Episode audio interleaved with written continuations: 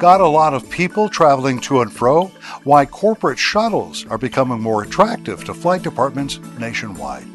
From the National Business Aviation Association, this is Flight Plan.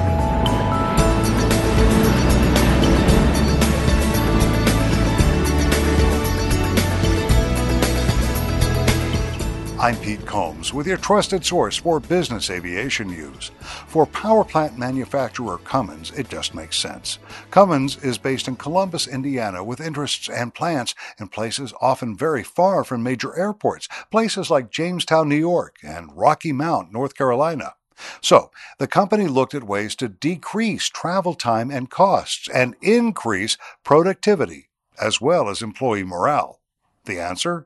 A corporate shuttle program headed by Lee Blake, who's also chairman of the NBAA Domestic Operations Committee. We know for a fact, whether it's from conversations or surveys, that our passengers love multiple aspects of our shuttle operation. They love the, the predictability, they love the fact that on certain flights, they're going to be able to go to work all day, be home for dinner or for their child's soccer game. They know that even if they're traveling multiple days on us, they're going to be home probably two days quicker than they would if they're flying commercial travel. But to justify the existence of a corporate shuttle program where you have scheduled flights to predetermined destinations, you need more than simply the knowledge that employees like it. You need to justify the idea with numbers. Matthew Grunenwald is a PhD candidate at Embry-Riddle Aeronautical University, studying the utilization of corporate air shuttles. The air shuttle avoids the cost of staying in a hotel and all those extra costs that are real to a company by providing an optimized form of travel maximizing productivity and enabling better work life balance. The other component is the congestion of everyone trying to go to that airline's location the economy lot, the security lines, the pre wait before the seat. To that end, Lee says the answers are in the data. You have to see where people are traveling to because you could see how many passengers and how many dollars are being spent between a, a, Columbus and a Minneapolis, for example. But you could figure out the equivalent of that to a Jamestown, New York, where there's no commercial airline service.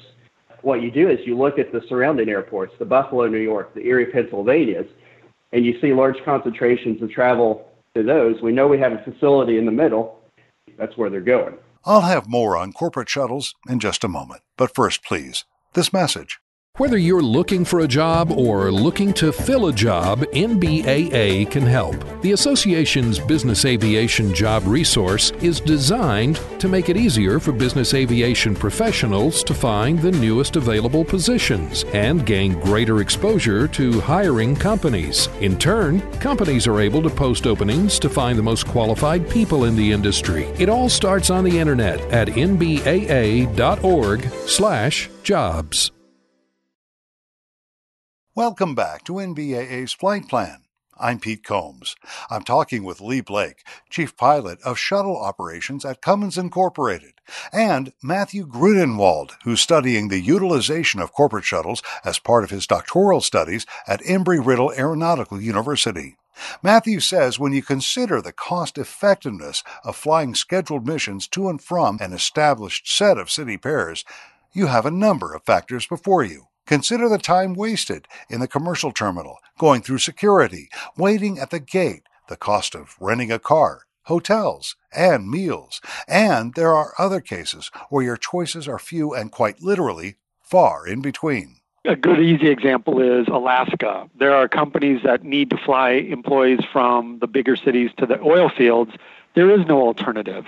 But for the vast majority of situations where there are travel alternatives, Matt says there is a way to calculate not just the direct financial impact of a corporate shuttle, but the indirect impact as well. There is an economic value of time. And the U.S. government uses a formula for calculating economic value for time for all transportation related projects. And the big benefit is the reduced travel time, whatever it may be. For more information on corporate shuttle operations, check out the website nbaa.org slash part 125. And that's the latest from the National Business Aviation Association. I'm Pete Combs. Thanks for listening to Flight Plan.